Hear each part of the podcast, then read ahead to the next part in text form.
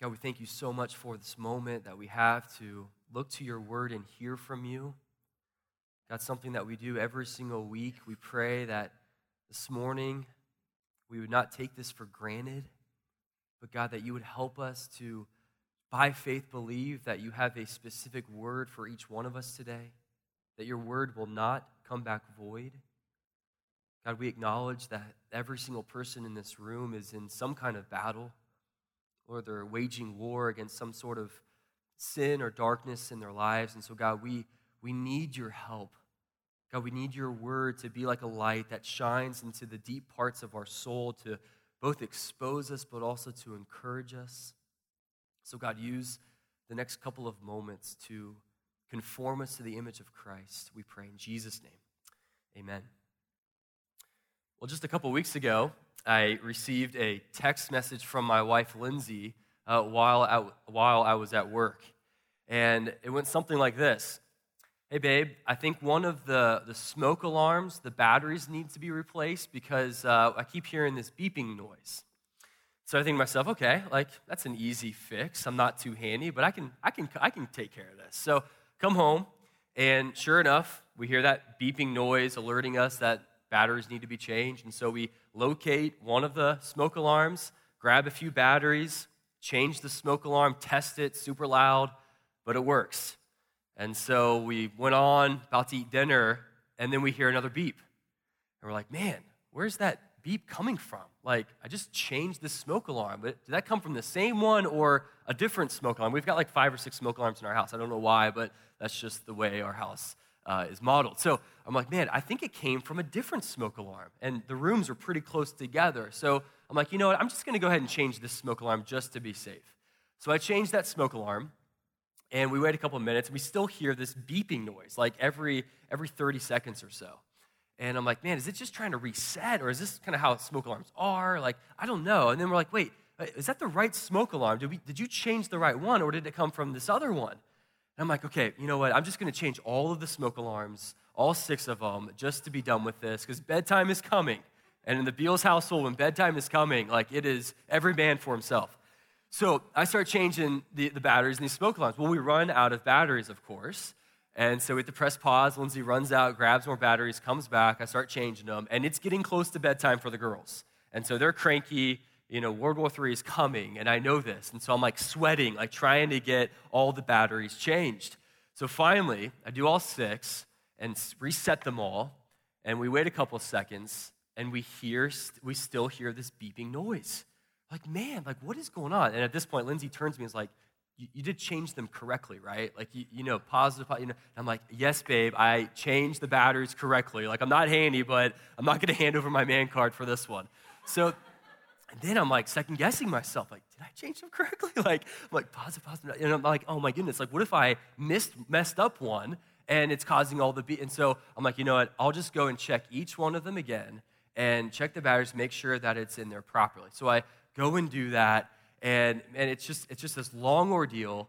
Get done with that, and we still hear this beeping noise. And I'm like, oh my goodness, I'm gonna throw these out the window. Like it's almost bedtime, like this is getting out of hand. So Lindsay's the researcher and she looks online at the design, the, the, the, kind of smoke alarm, and there was someone that posted on this chat, which, you know, you know, how do you know if it's accurate? But we're desperate. So it said to disconnect the power from the smoke alarm, take out the batteries, wait 20 seconds, put them back in, and reset them. I'm like, wow, okay, that's a little bit outside my skill set. I feel like I can't just YouTube that and figure that out, so that's stretching me a little bit. But went ahead and did it, and, and finally got that done and sat down on the couch. This is like two hours later, and um, we're like exhausted. We've gone back and forth in healthy marital discussions during this time. And we hear this beeping noise. And I'm like, what? But this time it was, it was the loudest it's ever been. And so I'm like, Lindsay, it's near us. And we look down near the couch, and it's the carbon monoxide detector that's going off. And so that's what caused the beeping noise. And so I look at Lindsay, and we had another healthy marital discussion about what noises make what noises. So, uh, so we changed that, put the girls to bed, and we're still married, barely. We survived that. but throughout that process, like, I'm sure you've had those moments where you're, you're wondering, like, why do we have smoke alarms? Like, I'm like questioning everything at this point. Like, I just want to get rid, I just want to dismiss this noise, get this out of my life. It's an inconvenience, and just move on. And I had to like remind myself no, no, no. Smoke alarms play an important role. They alert us to the presence of a fire. I'm like, yeah, yeah, that's right. That's why we have smoke alarms. And it's, it's true. Like smoke alarms, when you hear those beeping noise go off, like you don't mess around with fire. Like you want to act and respond deliberately and immediately. In fact, your response to the beeping noises of a smoke alarm is literally life or death. Now, you can see where I'm going with this this morning, but in the same way that your response to the beeping noise of a smoke alarm is life or death, the same is true when you hear the beeping noise of God's conviction in your life and how it is that you respond to that. That the way that you respond when you feel the Spirit of God start to prick your conscience, when you, when you feel his conviction and him stirring in your heart related to a, a particular action or thought or desire, look, your response to that can be life or death, eternal life or death. That your response reveals if you really are a child of God. Look, this morning we're going to be looking at the topic of sin, but we don't need another message telling us that we shouldn't sin. Like, we all know that. We all know that sin is bad, sin is wrong. And so this morning, I want to look at why we should not sin and how to avoid sinning. That our passage before us gives us a really helpful attitude and posture towards sin. That's going to be able to ask us some questions about our relationship with sin that will reveal if you truly are born of God. In fact, here's our signpost for today a sign that you can uh, have assurance of your salvation is that your ongoing fight against sin reveals that you are a child of God. The aim today is not going to be sinless perfection, but the aim today is to call you to wage war against sin once again. And so, the three aspects of our, of our passage today, three sections, is this. Number one, we're going to look at an unquestionable portrayal in verses 4, 7, and 8. John's going to give us a picture of what sin actually looks like. Secondly, we're going to look at an unparalleled power in verse 5, 6, and 9, an unparalleled power. And then thirdly, we'll look at an undeniable proof in verse 10, an undeniable proof.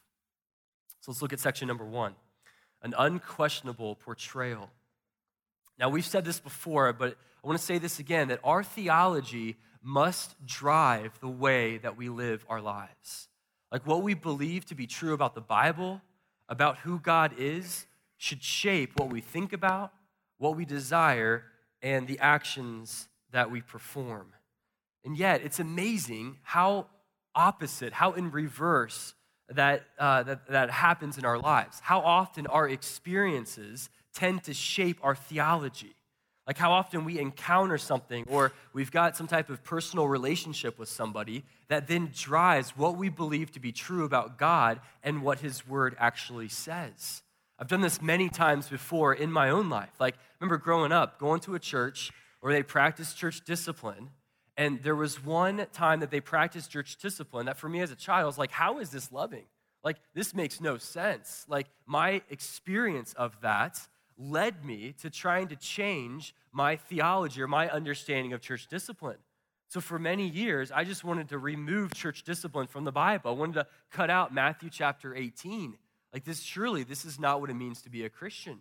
And it's because of my experience of witnessing a, an example of church discipline had an, had an incredible effect on my understanding of what church discipline actually is.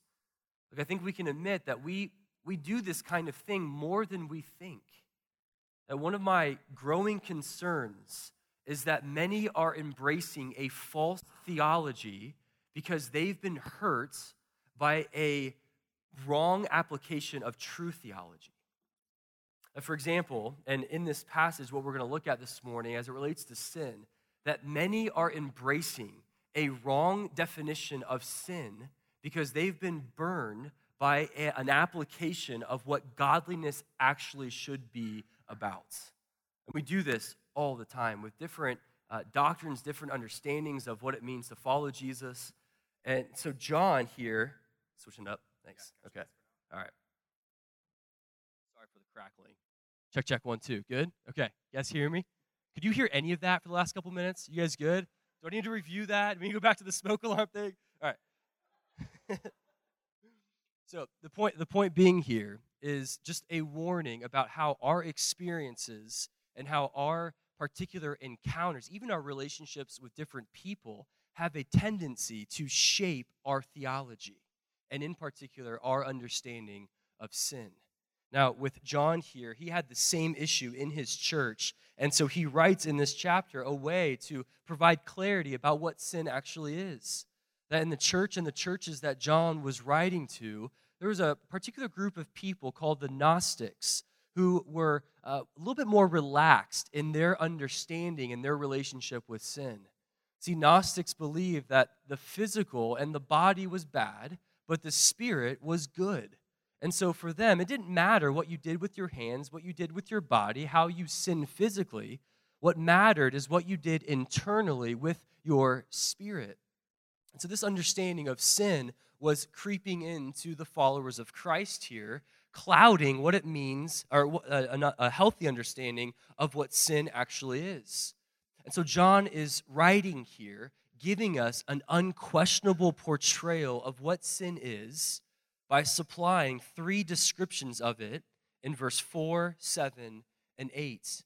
Like, this is really helpful. Like, if our signpost is your ongoing fight against sin reveals if you're a Christian, we need to know what it is that we're fighting against and not take the definition of sin from the world. Okay, so three descriptions here. Here's number one. According to verse 4, sin is defiant. Sin is defiance. John, in verse 4, describes the practice of sin as lawlessness. Now, this word lawlessness, which some translations have iniquity, actually has less to do with maybe the evils that have been committed and has more to do with describing a, a habitual pattern of an individual who is directly opposing God and his righteous commands. That this is an individual who is not wrestling with right and wrong and trying to uh, d- discern what, uh, what is right and to choose it. This is a person who is defiant against God and who is directly opposing God and his holiness. That instead of looking to God to define sin and to follow him, this individual is looking within or looking to the world around them. So sin is defiant, lawlessness. Number two, sin is also deceptive.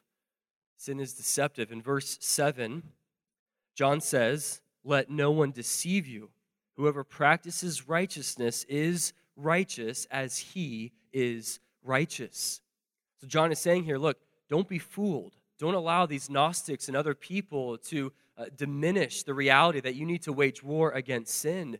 Do not flirt with sin. Do not allow sin to, to creep in or, or twist what is right that John here is warning them and warning us that part of the reality of this deceptive hold that sin can have on us is twisting the righteousness of God. That the tactics of our enemy and the strategies to get us to falling into sin has a lot to do with taking what is right and, and twisting it by just a little bit.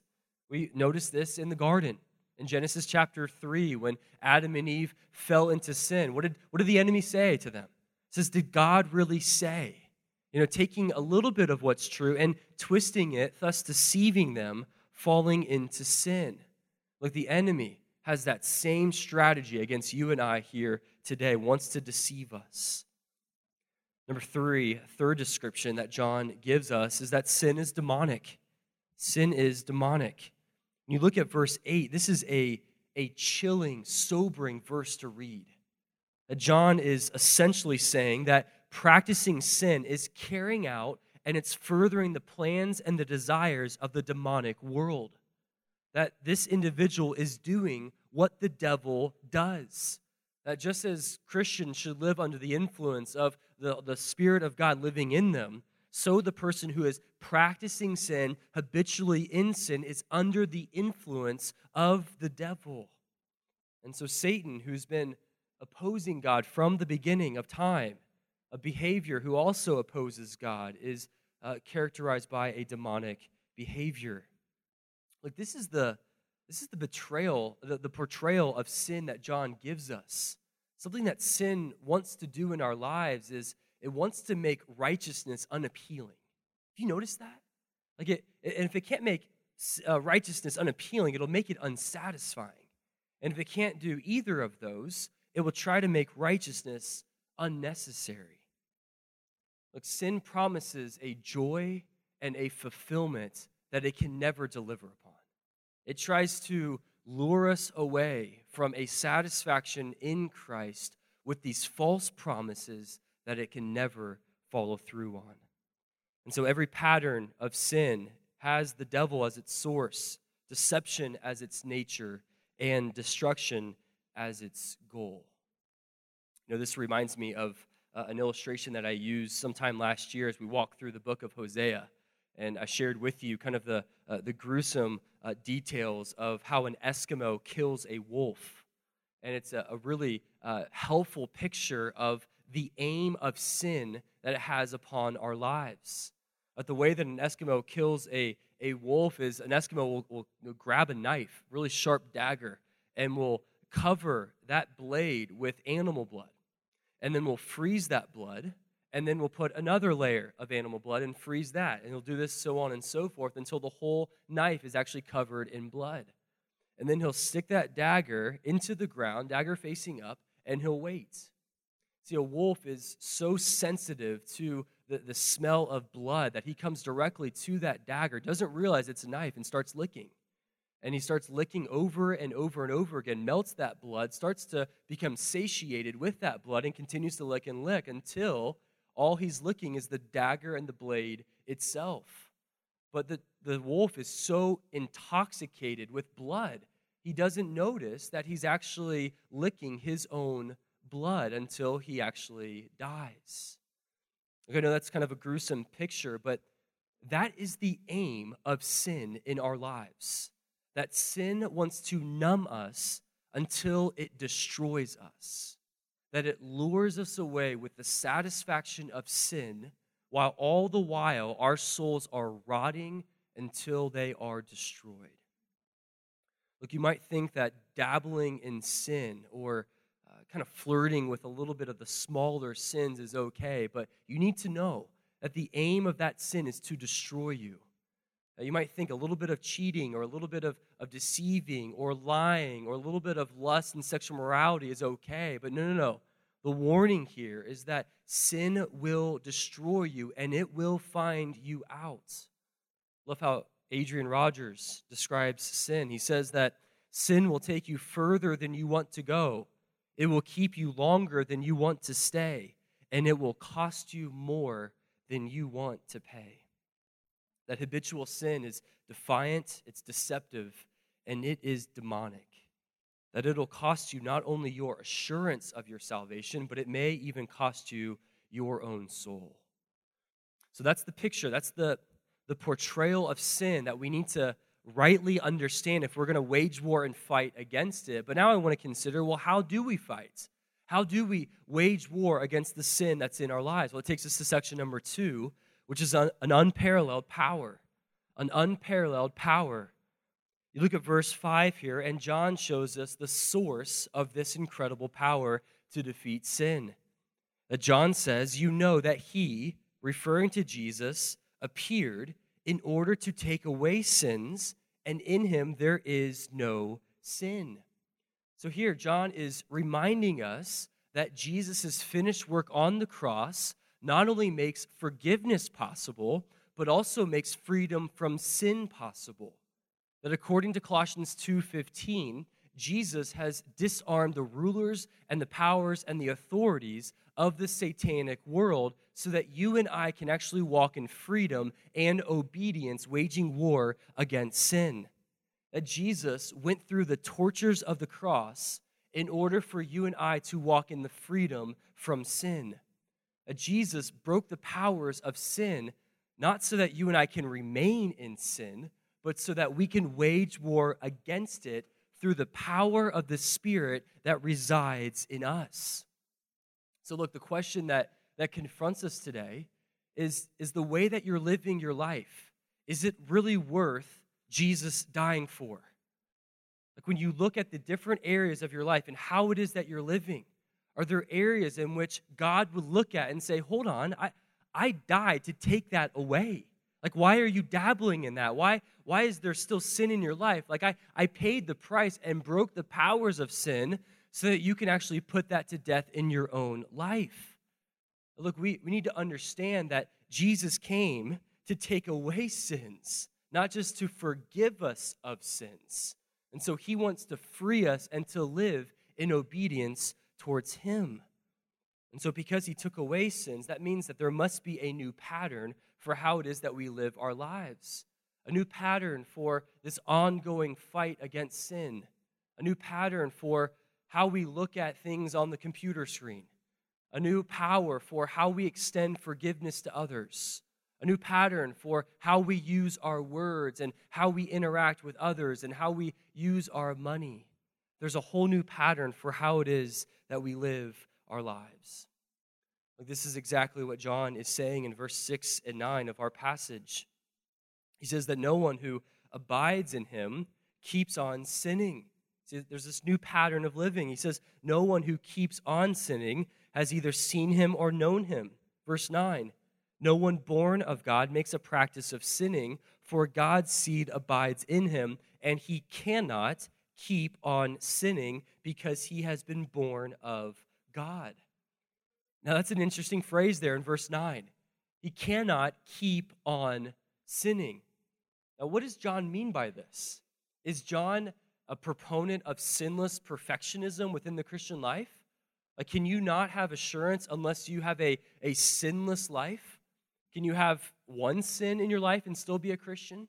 Can you have a dozen and still have assurance? What if you have 13? Do you, do you lose your salvation? Do you lose your assurance? Well, at first glance, when you kind of read this letter, it, it kind of seems like John is almost talking at bo- out of both sides of his mouth. Have you noticed that? Like, there are some verses about how Christians should not sin, and there are other Christians or other passages where Christians do sin. It's like, John, like, make up your mind here. Let me give you, let me give you a couple of examples here. We're told in several verses that Christians do not sin. Not only in chapter 3, verse 6, our passage here this morning, but 1 John chapter 1, verse 6. It says, if we say we have fellowship with him while we walk in darkness, we lie and do not practice the truth chapter 5 verse 18 we know that no one who is born of god sins okay it's pretty clear there but then you come across other passages where it almost feels like he's saying the exact opposite where he's saying that christians do sin he says 1 john 1 8 through 10 he says if we say that we have no sin we are deceiving ourselves and the truth is not in us if we say that we have not sinned we make him a liar, and his word is not in us. Chapter 2, verse 1 My little children, I am writing these things so that you may not sin. And so, which one is it? How, how do we make sense of the sin that's in our lives? I think the key here is understanding this phrase that's in verse 6 and 9 of our passage. The phrase keeps on sinning. Or even in verse 4, uh, practice of sinning. See, with that phrase, unlike the other passages, John is implying an ongoing, continuous action in the sin. See, this probably means that what is impossible for the Christian is a life of unchanged continuation in sin, the same as when he or she was before, uh, before he wasn't a follower of Jesus. In other words, before you were a follower of Jesus, you had a particular relationship with sin. Like there was no fight, there was no struggle. You did not have the Spirit of God in you to enable you to wage war. You just did whatever your desires did within your flesh. But John is saying here that a true Christian will wage war and fight and not remain in the same kind of sin that he or she was in before, uh, before becoming a Christian. See, John is not suggesting that Christians will never commit a single act of sin.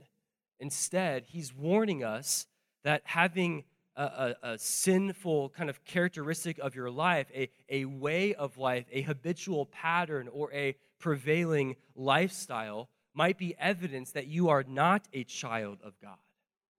It's kind of like a, a father who tells his children, he says, Hey, kids, in my family, kids do not hit each other.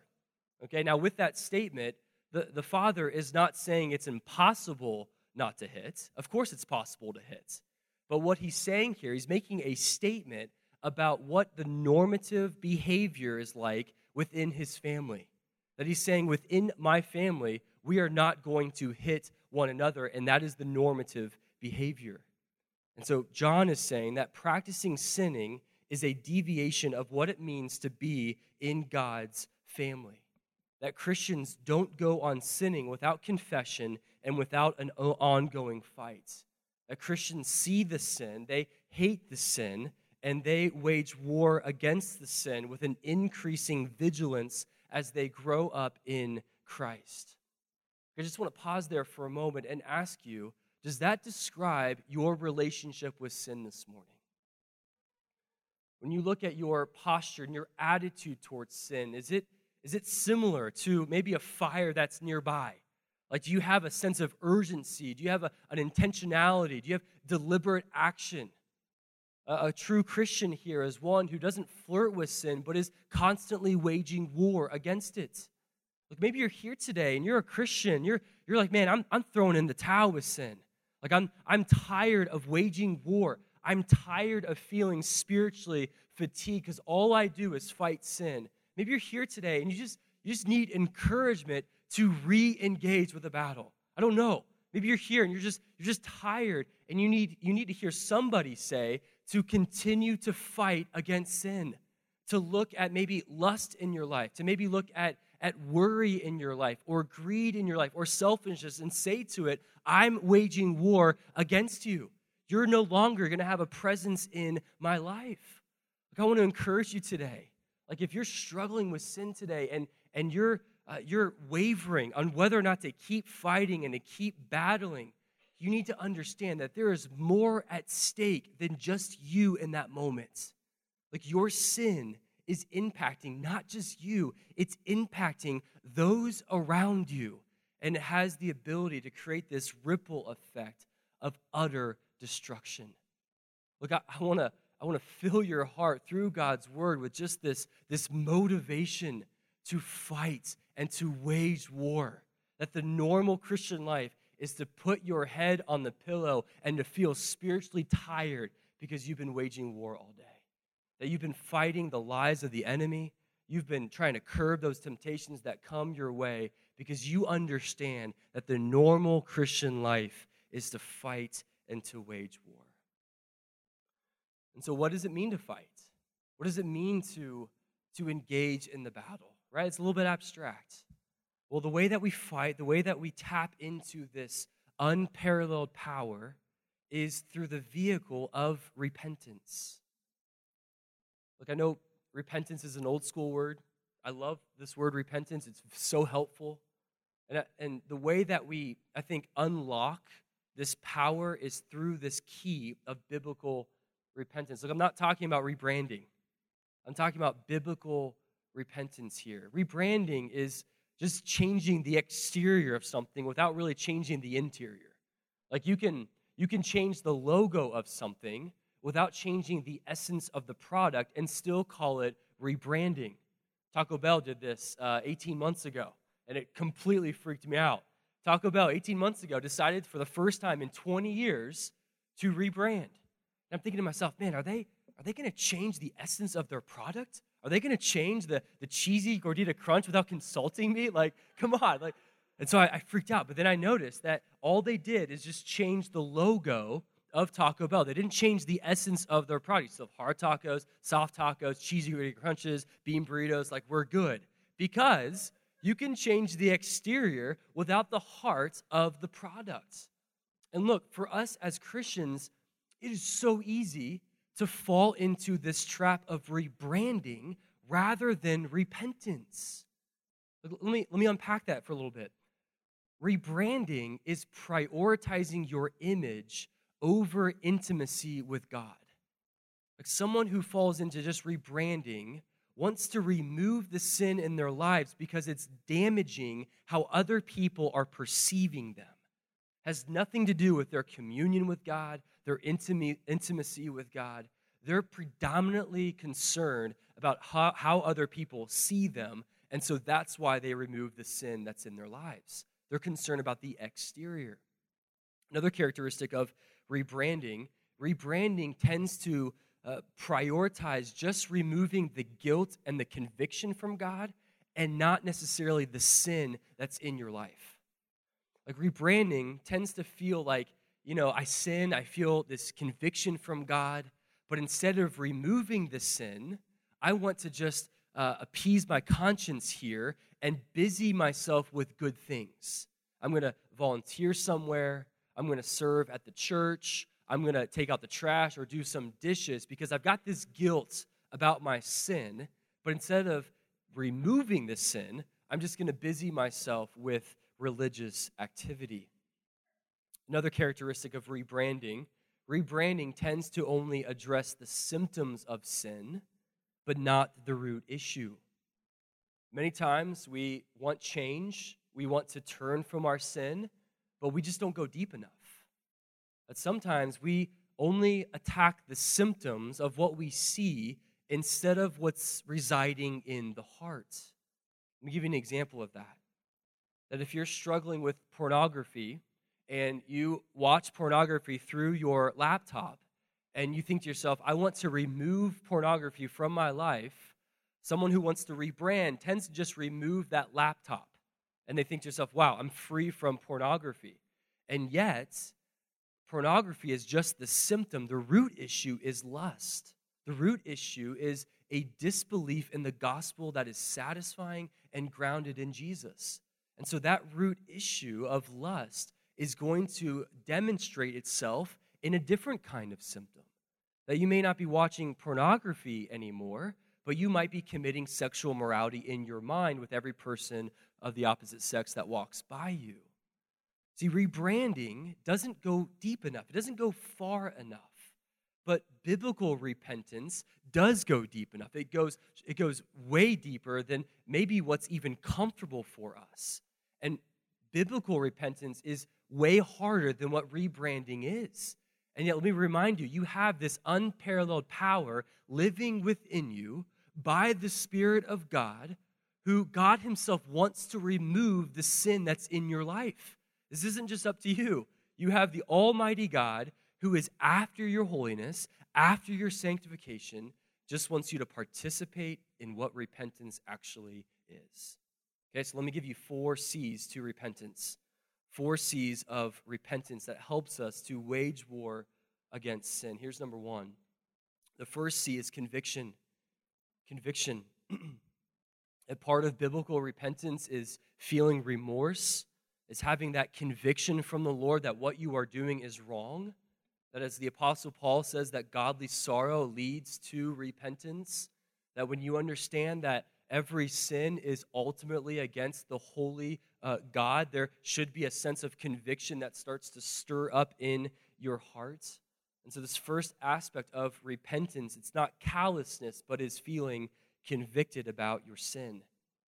Number two, second C is confession confession. Repentance is not just feeling bad about your sin, but it's taking that next step and taking that before the Lord and confessing it to Him. Look, we looked at this at chapter 1, verse 9, but confessing is saying the same things about your sin as what God says about it. That it's bringing it before the light, before God, it's owning it, it's not explaining it away, it's not a blame shifting, it's not justifying it, but it's taking full responsibility of it and bringing it in the light and confessing it, asking for forgiveness.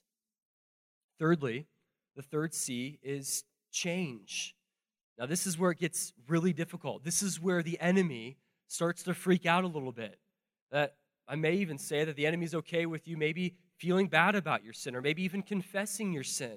But when you start to change and uproot that sin from your life and replace it with the gospel and start to live out in obedience, that's when the enemy gets a little bit nervous.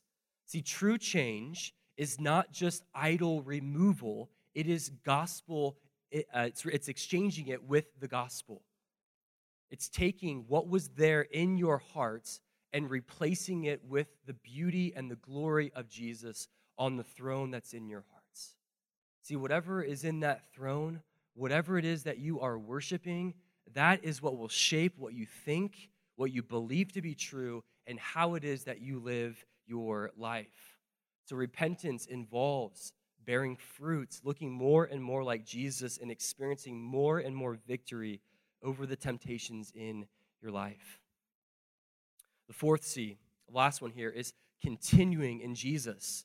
Continuing in Jesus. This is all about what it means to abide in Jesus, to remain in Him. This is something that we'll look at next week in chapter 4 of First John. But part of biblical repentance is, cultivating an intimacy with Jesus. That it's not just like using Jesus as a means to experiencing freedom from your sin, but it's using Jesus as a means to getting more Jesus in your life, of increasing that delight and that love and that joy with Him. And so it's walking with Him every moment of the day. Like this is this is how I think repentance is how we experience the power of God in our lives because as John says he came to take away our sins. And so if you want more of God's power in your life, you want to experience God more intimately and experience him more consistently, then participate in biblical ongoing daily repentance, putting to death the sin that's in your life. So we've seen an unquestionable portrayal, we've seen this unparalleled power. Number three here, in verse 10, we see an undeniable proof. An undeniable proof. Verse 10 is helpful. It's almost a summary verse of this passage. But he says this He says, By this it is evident that who are the children of God and who are the children of the devil. Okay, so here it is here. He says, Whoever does not practice righteousness is not of God, nor is the one who does not love his brother. Okay, so John here helps us by showing us where's the proof that you're a child of God or a child of the devil. And he kind of puts this almost in the negative here. He says, Whoever does not practice righteousness is not of God. And so to put that in the positive, he would say the proof, the undeniable proof that you are a child of God is by looking at your ongoing fight against sin and your pursuit of righteousness. He says that this is evidence, this is objective evidence that you are a child of God. It's in your daily, sometimes moment by moment, repentance of turning from sin and pursuing what is right. But let me remind you, John's not calling us for perfection. He's, he's laying out a new direction of your life. He's laying out this new trajectory of, of no longer being pointed towards sin, but pointing your life, everything about your life, towards Jesus. And that is proof, that is a sign that you are a child of God. Look, I want to close with just the last couple minutes here. I want to close by just encouraging us today that if you're a Christian and you're fighting against sin, like really fighting, like really struggling, like you do go to bed at night and you're exhausted spiritually because you're just waging war. I just want to give us just three points of encouragement today uh, that hopefully will help you keep fighting and to not give up. Okay, so three points of encouragement as we close today. Number one, be reminded that only true Christians fight against sin. Just, just remind yourself of the reality that there have been thousands upon thousands upon thousands of true Christians who have gone before you, who have waged war against sin every single day of their lives. Like that is normal to be in a battle against sin. In other words, saying the opposite, if you're not waging war against sin and claiming to be a follower of Jesus, like be careful. Like you are on uh, the verge of being deceived by sin. You should be constantly aware of how the enemy is tripping you up. I love Philippians chapter 2, uh, or chapter 1, verse 6, that God is the one who began the work in us, and he will see it until completion. That God began the work of salvation, and he will see to it that he will complete it. Number two, here, another point of encouragement is that your fight means that God is at work in you. That your fighting and your engaging with sin is proof that the Spirit of God is within you. That non Christians simply do not fight against sin, they are slaves to the desires of their flesh. Philippians chapter 2, verse 13 says, It is God who works in you to will and to do according to his good pleasure. So be encouraged today you are not fighting alone. And then, number three is that the devil cannot win. It's just good to say this out loud. Like the devil cannot win. Verse 9 says, Sin will not overcome a true follower of Jesus. That Jesus, through his cross and through the resurrection, has trampled over our enemy. That he has, he has cut off the enemy, the head of the enemy. He has completely disarmed their power. He has uh, given us the victory through his death and through his resurrection. So you don't fight from a position of defeat, you are fighting from a position of victory. That it might seem like the enemy has this huge army and you feel like that he's all around you, but just remind yourself that God is more powerful than the enemy and he will make you more than a conqueror. So look, stay in the fight. Keep fighting, keep waging war, and God will give you the victory. Let me close with a, a quote from Kevin DeYoung. It's really helpful. Hopefully, this fills you with some motivation as we leave today. But he says this He says, The Bible is realistic about holiness. Don't think that all this glorious talk about dying to sin and living to God means there's no struggle anymore or that sin will never show up in the believer's life. He says the Christian life still entails obedience, it still involves a fight, but it's a fight we will win. That you have the Spirit of Christ in your corner, rubbing your shoulders, holding the bucket, putting his arm around you, and saying before the next round with sin, You're going to knock him out, kid. That sin may get in some good jabs, it may clean your clock once in a while, it may bring you to your knees. But if you are in Christ, it will never knock you out. That you are no longer a slave, but free. That sin has no dominion over you, it can't and it won't. That a new king sits on the throne, that you serve a different master, and you salute a different Lord. So, look, the undeniable proof, the sign that you're a follower of Jesus, is not in this sinless perfection but it is in your ability to keep fighting against sin. Like, I want you to leave in this room pumped up to wage war against sin, to look at maybe some areas of your life and to talk to sin and say, No more presence in my life. You're, you're not going to have another moment of influence over me. I'm waging war against you. Let's pray together. God, we thank you so much for the power that you give us by your Spirit.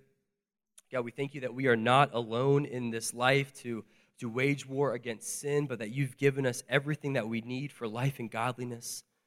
God, we thank you that, Lord, that you have promised victory either on this side or the next with different sin that we encounter. And God, we need to be reminded that the devil cannot win, that the powers of sin have been stripped, have been disarmed, that yes, we have the presence of sin, but Lord, you've given us everything we need for life and godliness. So, God, help us to wage war for the glory of your name, we pray. In Jesus' name.